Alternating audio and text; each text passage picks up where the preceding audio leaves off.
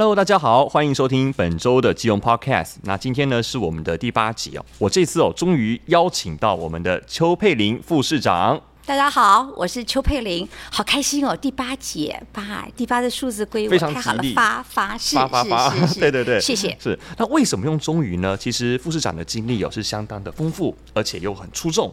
另外呢，他对于工作是相当的投入，可以说到目前为止哦，他帮助我们基隆市完成了很多的公共建设哦，都是在副市长积极协助之后呢，我们才能够很顺利的引进一些民间的企业来帮助我们。那也终于呢。在我们城隍庙公车亭认养后呢，我们邀请到我们的副市长。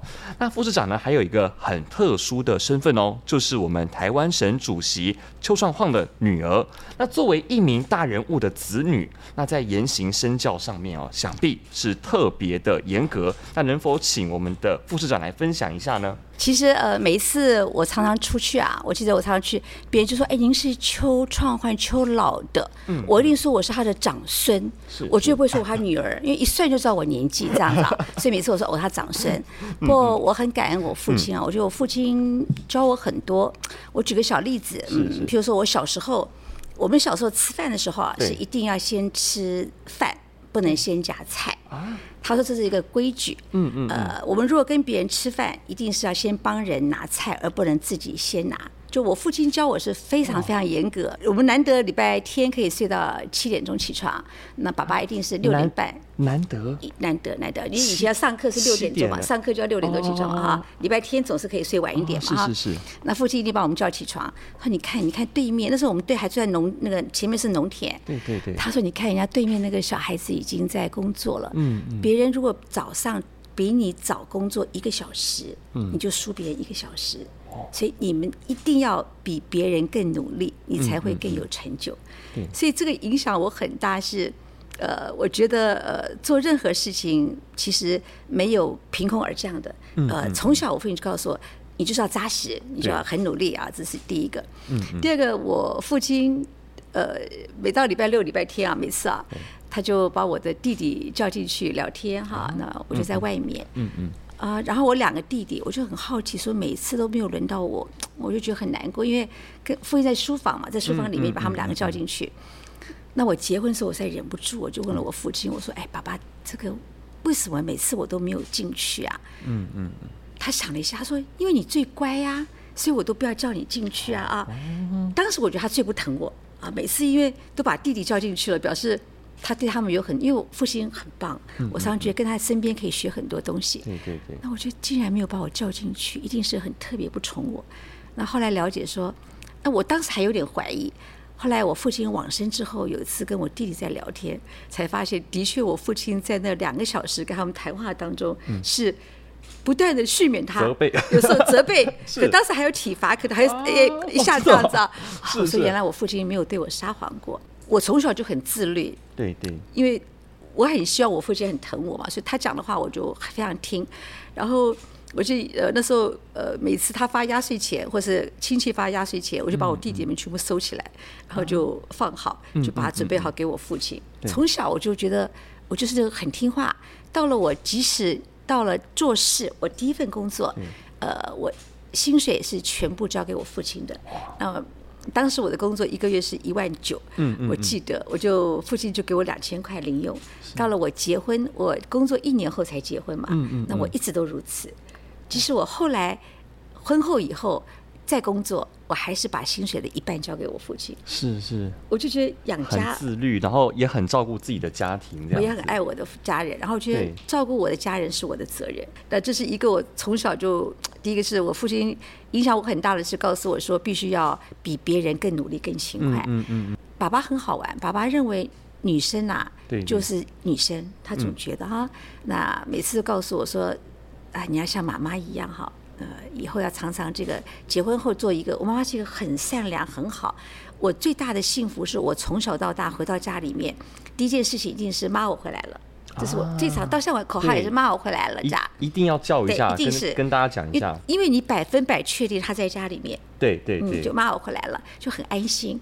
那爸爸总是告诉我说，哎呀，你要跟妈妈一样好，这么好的家庭，然后他期望我就嫁一个很好的这个先生，然后在家里相夫教子，对，然后跟妈妈一样，他永远劝我任何事情一定要睁只眼闭只眼，没错，这样子都劝我。即使婚后碰到一些状况，有一次我就一本正经跑去跟他告状，告我前夫的状，我说哎爸，你看他这个样子，我父亲那时候已经在省主席了，还有一个办公室，他就把位置就一本正经这样转过来看着我，然后他就说我跟你讲啊，你最重要的是要留住一个男人的心，所以心最重要，在你那边最重要。他做什么事情，其实你不要那么在意，因为当你嫁给一个企业家，你就要有心理准备。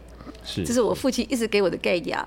然后，我记得我在高中刚毕业大学的时候，每次呢，我们家有客人呐，他就把我叫下来，陪人家下来，然后就跟客人说：“这我家的女儿哈，还没有结婚呢，那时候还大一，有好对象帮她介绍。”这个状况一直延续到我大四啊，就永远每次有客人来，就一直帮我就介绍说：“哎，你看有个女儿这样子啊。”那我是相亲结婚的，我跟我前夫是相亲认识的。那我就也是结婚前，我才忍不住，我就问了我父亲，我说：“爸爸，你真的很奇怪，我有这么丑吗？你这么怕我嫁不出去是不是？”还有一本正经告诉我，佩玲，我跟你讲哈，不是，如果今天啊，一个女生啊，只有结了婚后，你才可以进男方的祠堂，才会被拜。如果你今天不结婚，嫁不出去，爸爸会一辈子对不起你。他觉得一个女孩子要照顾我是一辈子啊，不是说短时间。所以当时我就觉得，哎，天哪，我有这么丑啊？每次叫我相亲啊，非相亲不可。后来他其实他对我的爱是不是？他就觉得。我要照顾你到你将来永远。他很在意你，所以他每次有贵客，他都懂了。或是任何的饭局，所以当我要真的要走开我的婚姻的时候，我就跟他讲说：“爸爸，我想改信基督教，没有那个进宗祠的问题，没有拿香拜拜。”他到那个时候就已经很谅解，也很尊重。我觉得他到后期，年纪越大的时候，他就最常对我说的话就是。哎呀，佩玲，如果你是一个男生有多好啊！他觉得，我不管在工作上，在对人处事上，他总觉得是他的比较像他的一个人。他多么希望我是一个男生，可以把他过去所做的事情可以继续延续下去，做更多的事，这样子。这也是为什么我愿意来市政府的理由。在这边偷偷的说，虽然是大一点，我的薪水是原先的1/4啊，那工作量很大，可是我每次做每一项工作，因为我像最常接触是社会工作，我父亲过去从社会出来的，还有公庙，我每一个会或者走每一个公庙，我就想说我跟我父亲走同样的路。他会在同样在上面看到我跟他走同样的路，而跟我有某些连结。对，所以我不管走公庙或是开任何会，我都觉得我很开心、很感恩，想说当时他如果在主持同样的会，他的思考逻辑是什么？人在公门好修行嘛，对，我觉得其实也是一种历练的过程。然后特别是您在处理每件事情的时候，也会去思考说，如果是父亲。他会怎么做？怎么做选择？这样子。那您对于父亲有没有哪一段是特别有印象的、比较有深刻印象的一段这样子？爸爸的工作是起起伏伏，他可能从行政院的副院长，然后到政务委员、考试院长、省主席，对，有职位的高低，其实你就很清楚的看到人情的冷暖，是，就是我当时面对到的。我曾经跟我父亲讲过，我说：“爸爸，你现在在这么高的职位，那你为什么不多栽培一些你的人？那有一天他可以来照顾我们啊。假设我们不太好的话，混得不是很好的话，他可以照顾我。”我父亲就一本正经看着我，他佩玲告诉我啊，现在台面上哪一个不是蒋经国栽培的人？你觉得这些人对蒋经国的后代有照顾吗？没有的。所以只有你自己有能力才有办法，你不要寄望。我照顾谁，而将来有人照顾你，这第一个。第二个是我父亲栽培很多的人，那当然，当他从一个职位退下去，你就看到这些长官可能就跟着另外的长官。那我就有一次我说：“爸，你看他这样子，你看这个人这样子。”我父亲也是一本正经告诉我说，这句话对我影响很大。他说：“你永远不要对一个部属的忠诚度提出挑战。”他说：“因为他们也要生存，所以他今天对新的长官好是合理的，你要接受。但是你过去对他的好，那你就觉得他帮过你这么多，那就够了。那我觉得这两段话对我后来在做人处事上是影响非常大的，你会更包容更厚道。您的父亲是一个很大格局的人，他把很多事情其实都可以看得很云淡风轻，我觉得也是有经历过大风大浪的人才会有这样的人生体悟。其实我父亲从很苦的环境出来，我记得当时他曾经告诉我，他当时当科员的薪水一个月才100多块钱，他还要交给祖父嘛。所以他那时候在美尔顿补习的时候，他有一次讲过一个经历，我一直都很感动。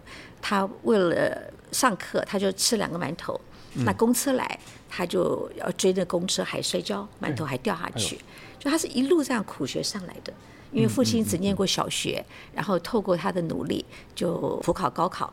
那一年，然后考以同等学历进了政大研究所，也是台湾只有第一个这样例子，后来就没有了。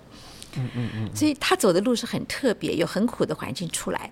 那我觉得很苦的环境出来，能够有一个很大的度量，而不在乎金钱是很困难的。因为我父亲是一个非常非常清廉的官，我从小就印象很深刻。如果有人来这个要官说或是这个送礼，他一定把这个礼金是追回去还给别人的，甚至跟别人撕破脸他也不在意。他所有做的对我影响其实很大，非常大。副市长将父亲的教誨其实一直都在融入在您的生活当中，那特别是您在父亲离开了之后，还有成立了基金会来纪念父亲嘛，对不对？那基金会其实主要是在从事什么样子的行为呢？基金会是父亲民国1984年成立的，当时是弘扬社会道德，他觉得孝道是很重要的。他百善孝为先，所以他当时就成立一个孝道，有表扬，那一直延续。但是基金会基金成立只有1800万，在当时利息钱我们都知道很辛苦，你靠利息嘛，所以利息只有18万，你要做很多事情。所以以前父亲是把每个月的钱他就捐钱进去，我们就帮助很多清寒学生、低收入、中低收入，每一年固定发奖学金。前期是弘扬社会道德，后来变成赞助清寒奖学金。当父亲走了以后，我是董事，其实很辛苦的一个基金会，你必须要募款或是自己要捐款。那很多人说是不是要取消？那我后来说，父亲他总是认为啊，他讲过很多次啊，只要一个善的种子种下去啊，有一天它会发芽，可是你不晓得在什么时候。那我自己在选举的时候，我很感触，我在综合选过那个立委，虽然落选，可是我记得我跑很多地方，曾经有一个人说，就跑来告诉我说，我跟你讲，我一定支持你。他说他曾经在总统府摆过摊贩，摆那个卖气球。他有一天呢，忽然有个车子下来，然后呢，那个人就说晚上5点多了嘛，他气球都没有卖掉。他说我把你的气球全买走，就给他钱，但是气球都没有拿，给他了1000块钱。那时候是民国68年，我父亲在内政部长的时候啊，他那时候你父亲就这样对我，他说我很感动，因为他一个气球都没有拿，他就把钱给他说我帮你全买下来，你赶快回去了，愿意帮我。所以父亲当时一个小的动作，让我在20年后、25年后的选举一样，这个人愿意感恩而照顾到我。所以我觉得基金会是需要延续，是说我后来我的薪水我都有捐进去，那有很多好朋友愿意帮忙啊。我觉得他只要一个好的种子种下去，那他就有机会帮助一个人，让他觉得这个社会，我至少在那个时段是有人关心我的，努力向善，不见得每个人都这样子，可至少那个心是会存在的。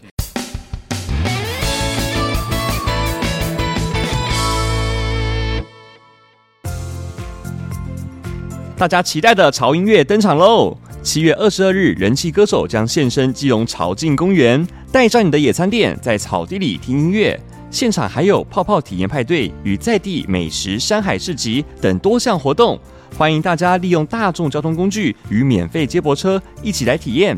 基隆市政府产发处广告。那这回就刚好用父亲，因为基隆需要一个室内儿童乐园。对，我觉得。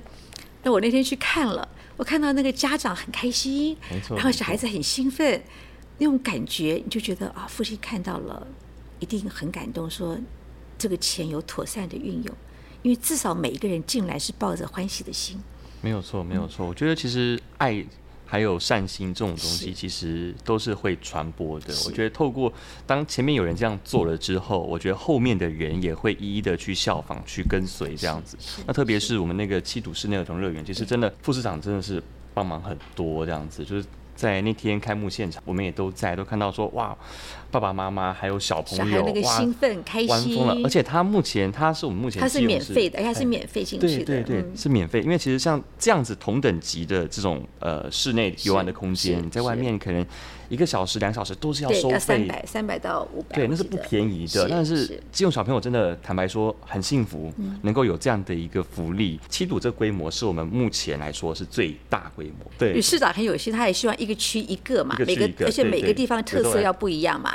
那我还跟他们在讲说，今年我们的预算只能做到这样子，那明年的话，因为基金会钱有限嘛，对，那明年我们再增加一点其他的设备。对，还有跟市长在这样说。副座，您在媒体领域其实也有相当高的一个成就嘛？我有看您的资料，对，您有您曾经担任过就是东森行销顾问的总经理，是，那也是我们 ET Today 的这个新闻云的执行董事，是，所以说您的媒体公关能力其实是相当的深厚，在业界经常就是广结善缘嘛，热心公益。那这一次你也帮助到我们基隆市的东岸地下道找到说企业认养，那能否分享一下这过程？因为其实我们在过年期间就有一则报道，就是对漏水，提到说漏水那个事情，哇，那好严重哦。那一天我们也有出来讲，那也邀请副市长在那个时候就是想说要把地下道来进行一个改善，能否请您叙述这整段的过程呢？那一次因为漏水嘛，那很严重，那天市长就说，哎，陪你来看一下。对，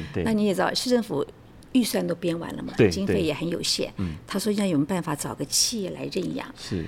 那想了很久，我觉得大金空调最适合，因为一方面它是除湿机，那是因为漏水嘛，我直觉想它是一个品牌。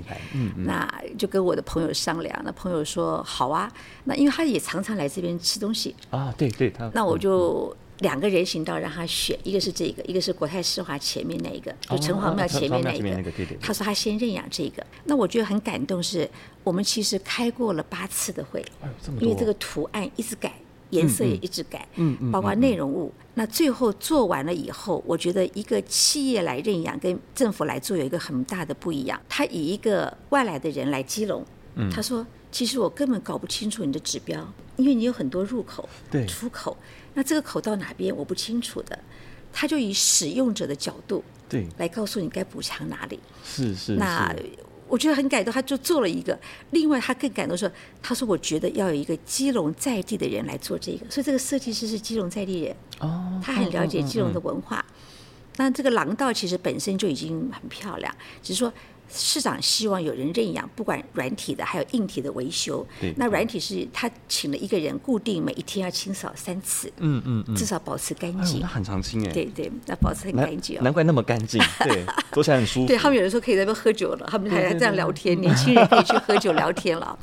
我觉得他最后完整说，他把色彩学也放进去了，他没有全部。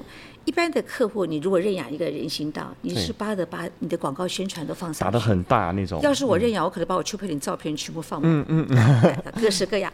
他不是，他是摆基隆的意向图，对，我们各观光景点，还告诉我说，观光景点最常来的是英文跟日文，可能最需要，所以放这2个语言进去。我们还跟观传局要了资料画面，然后更重要的是，我觉得他还把那个指标，他说因为。我们刚好在中间是海平线，所以下面常渗水，怎么样努力处理那个水不要出来的问题，所以地贴很重要。地贴我们也想用什么材质，重新再想过一次。所以我觉得一个企业来做啊，它其实他们的用心度会以他们做产品的严谨度是一样的。坦白说，我不晓得说你们中间有开过8次会，然后颜色改了很多次。包括意向图本来是这个，后来又重新改了一个，因为本来我们觉得太花了，我们就以示意图来一直呈现，然后票选。考虑的很详细，因为坦白说，基隆跟台北的人经常的往返，但是地下道的出口要标示数字这个概念是第一个，过去都没有人提过，但是这一次第一次提，我觉得这个想法早该做，但是都没有人想到，对，也全台湾大概只有第一个。我在想，你说今天你朋友来，你就跟他说，哦，我在东岸地下道哪一个，就直接有数字，很明显就看到。或是我约你跟你碰面，我们俩喝咖啡，我跟志明两个去喝咖啡，我在4号那个地方跟你碰面，你就很清楚可以看到。这样节省了很多沟通的时间，朋友跟朋友之间。他们也没有白买他们的广告，都没有，就几个大金宝宝一死一生可爱。我觉得这个企业也是，他们也是有在为基隆去着想，就也不是把自己的广告把它全部贴满。要我们自己，但是他很愿意尊重我们，用我们当地的设计师，然后放了很多我们当地的意象。我觉得这就是一个很好的一个友善企业的一个代表，一个行为。然后市长又讲 ESG， 所以我们用永续、海洋、环保为主轴，所以将来一系列，不管我们的候车亭，我们的这个都是用这个概念出发。本周呢，也是我们基隆城隍庙前面的这个公车站，就是开幕的时候了哈。其实到目前为止。我看到不晓得副市长有没有看到，网络上已经有人把它宣传出来了，有人拍照片，然后底下很多，好感动，我没看到哎，真的，我有看到，我今天看到，对，很已经有人，然后大家说好漂亮这样子，因为底下是战胜一片，是客户是前3天才传给我，他请了基隆在地的弱势团体去清洁。对，他们就努力把它清的每一个缝都很干净，是。那原来的。我们这个会也开了10次会，因为人性的造型不是这个样子。那包括他后来的包边，他怕那个有一个候车亭的那个时刻表，对，他担心这个缝会伤到客户，伤到我们一般的使用者，他都做了一个防护的边。那甚至在那个座椅本来是比较高，为了好看有一个波浪形。他说：“哎呀，可能年纪大的人不适合，又把它变成平一点点。那中间太平太漂亮，他担心很多无家者可能会睡在上面。所以中间又加了一个横杆。事实上，这个图我想修了至少10几次，我们也不断的开会，他们也来这边看景看了5次，真是辛苦大家了。白天看。”没有感觉，因为它还没有灯。对，晚上看超漂亮。最主要是把晚上那个灯加进去。超漂亮。我不晓得这样的公车亭是不是基隆首次的民间认养，我不确定。但我能够肯定的是，这应该是基隆目前最漂亮民间认养的公车亭。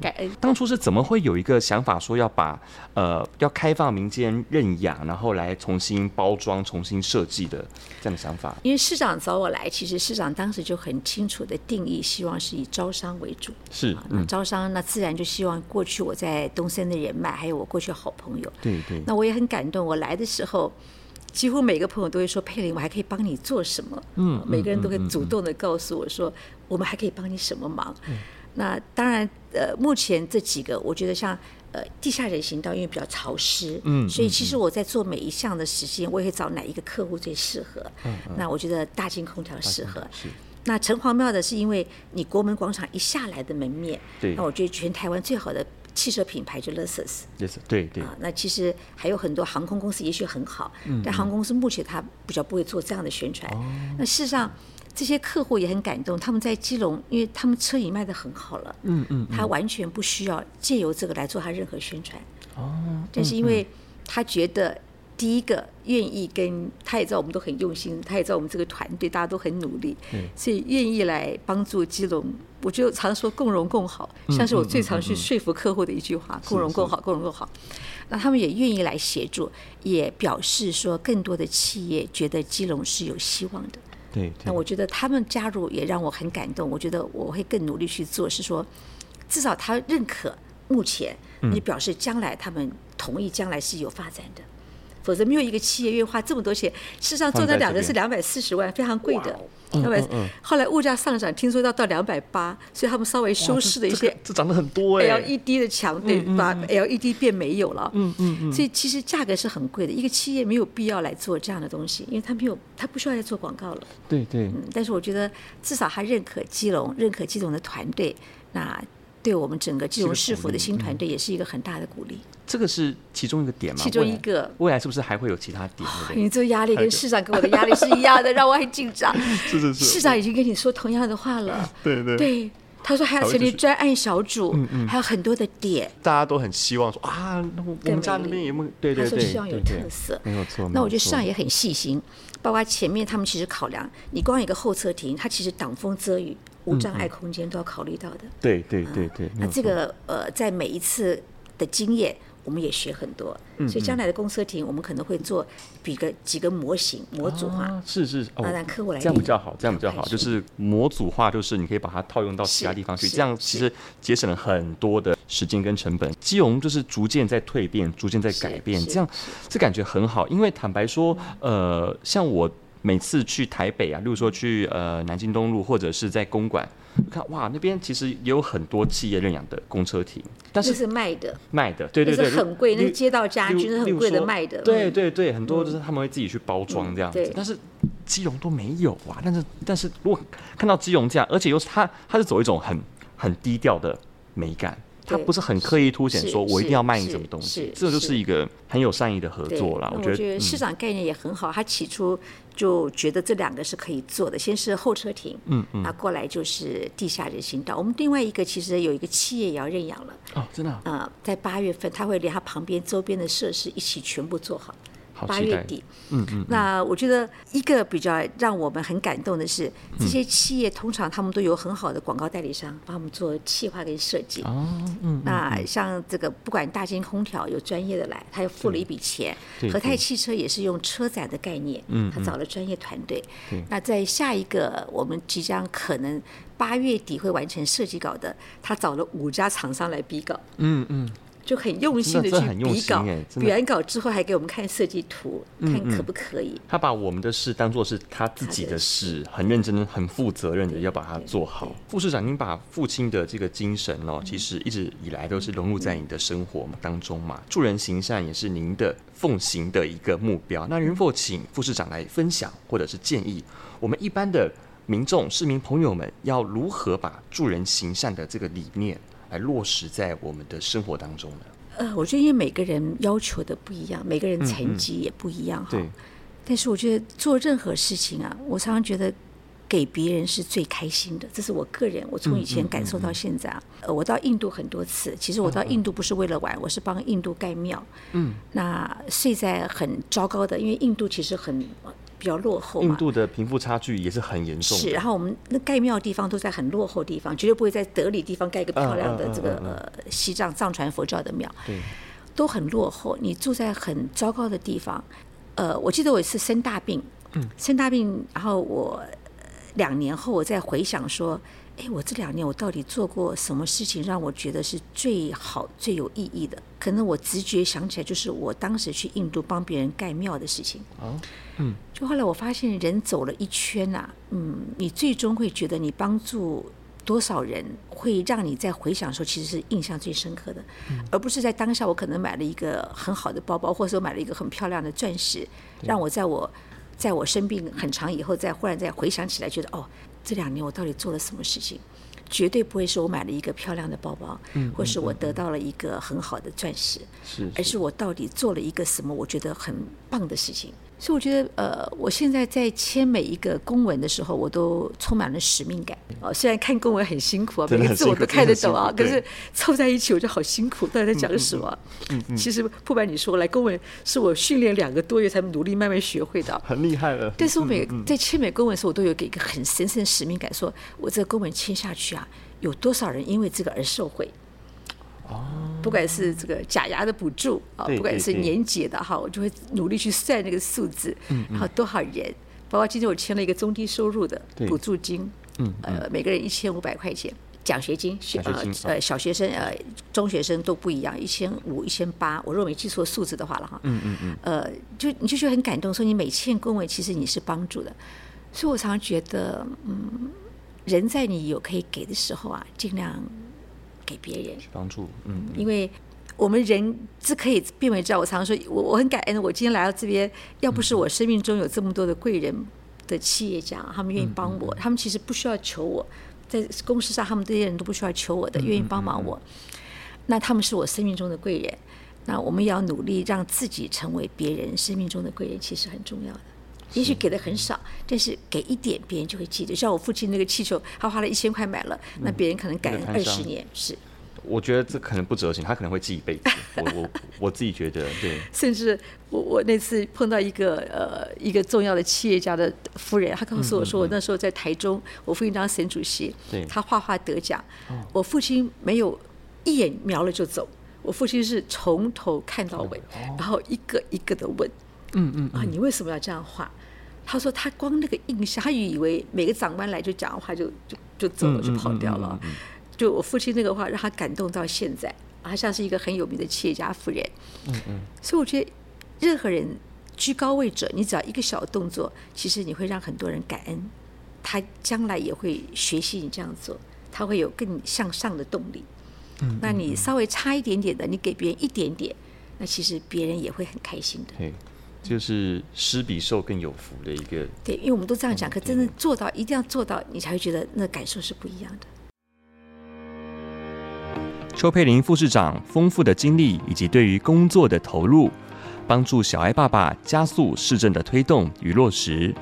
此外，副市长平日热心公益，广结善缘，也能号召响应公益善心的人一起加入。今年不仅顺利地帮助七堵室内儿童乐园的落成，以及大金空调认养东岸地下道，以及 Lexus 认养城隍庙公车亭，帮助基隆逐渐蜕变。邱佩玲副市长秉持着父亲邱创焕助人行善的理念融入生活，也将继续的为基隆带来更多的改变。基隆 Podcast， 我们下集见，大家拜拜。拜拜，希望下次还要找我，不要忘了哈，一定邀请，一定邀请，谢谢副市长，谢谢，谢谢。